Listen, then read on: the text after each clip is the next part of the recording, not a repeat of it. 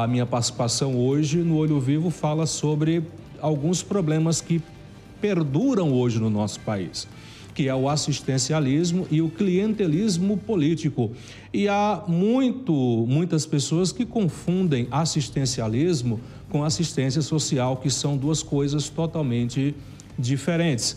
Mas para que a gente possa entender o quanto o assistencialismo e o clientelismo está prejudicando as políticas públicas que deveriam resolver as desigualdades sociais, é importante que a gente entenda o que é o chamado Estado Democrático de Direito. É um nome bonito que poucas pessoas conhecem. Eu até anotei aqui rapidinho para que não haja equívocos no meu, no meu anunciado. O Estado Democrático de Direito diz que as leis são criadas pelo povo e para o povo respeitando a dignidade da pessoa humana, com a finalidade de coibir abusos do, do Estado, no, como todo, para com o indivíduo. No papel é tudo muito bonito na Constituição Federal, mas na prática é totalmente diferente. O Brasil vive hoje a política do assistencialismo barato. O assistencialismo ele significa que ele não resolve o problema da pobreza, ele não resolve as desigualdades sociais e acaba criando um estado de acomodação por parte da população. O assistencialismo, na verdade, ele consiste em práticas organizadas que prestam serviço de assistência para diversos membros de uma camada social, principalmente as pessoas mais vulneráveis. Só que o assistencialismo, ele não resolve ele apenas ameniza temporariamente situações de pobreza, de fome e de doenças. É aquele assistencialismo que muitos políticos usam, principalmente nas cidades do interior, para tentar calar a boca da população. É uma ajuda financeira, é uma feira, é pagar uma água, é pagar uma luz, é ajudar com um programa social. Só que muitas vezes por trás desse assistencialismo existe o chamado clientelismo, que é outro grande problema hoje no Brasil. O clientelismo nada mais é do que a barganha que o político faz com o cidadão. O político, seja ele de vereador à esfera federal, diz: Eu vou te dar isso, eu vou te dar esse emprego, eu vou te dar essa ajuda, mas eu quero que você também me dê a sua contribuição votando em mim. E nesse jogo de toma lá da cá é que vem, na verdade, danificando qualquer perspectiva da construção ou reconstrução de uma democracia igualitária no nosso, no nosso Brasil. Infelizmente, devido ao próprio sistema brasileiro que é falho, o sistema social, o sistema é, é, da saúde, o sistema do judiciário. Se vocês perceberem, todo o sistema que compõe a sociedade brasileira está danificado. E às vezes eu acho que isso é proposital. Parece que a própria classe política quer que o sistema não funcione. Com qual objetivo? Fazer com que o assistencialismo e o clientelismo perdure e prevaleça, para assim deixar o pessoal acomodado, amarrado e com a ilusão de que eles estão resolvendo os problemas da sociedade. Mas nós sabemos que a maioria dos políticos, principalmente no interior, eles tapam o sol com a peneira.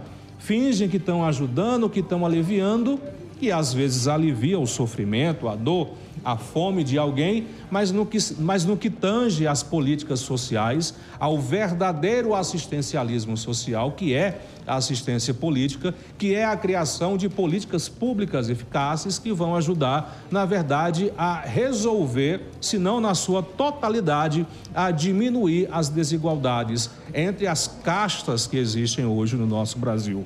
Quando se fala em castas, a gente lembra logo da Índia, né? E de outros países, quando você é rico, você é rico, quando você é pobre, você é pobre. E parece que não há muito essa flexibilidade do pobre se tornar uma classe mais elevada. No Brasil existe essa utopia. Claro que algumas pessoas conseguem galgar degraus importantes na sociedade, mas a grande massa popular, aquela desfavorecida, aquela que é massa de manobra dos políticos, não. Essa continua sendo enganada e parece que o povo gosta de ser enganado.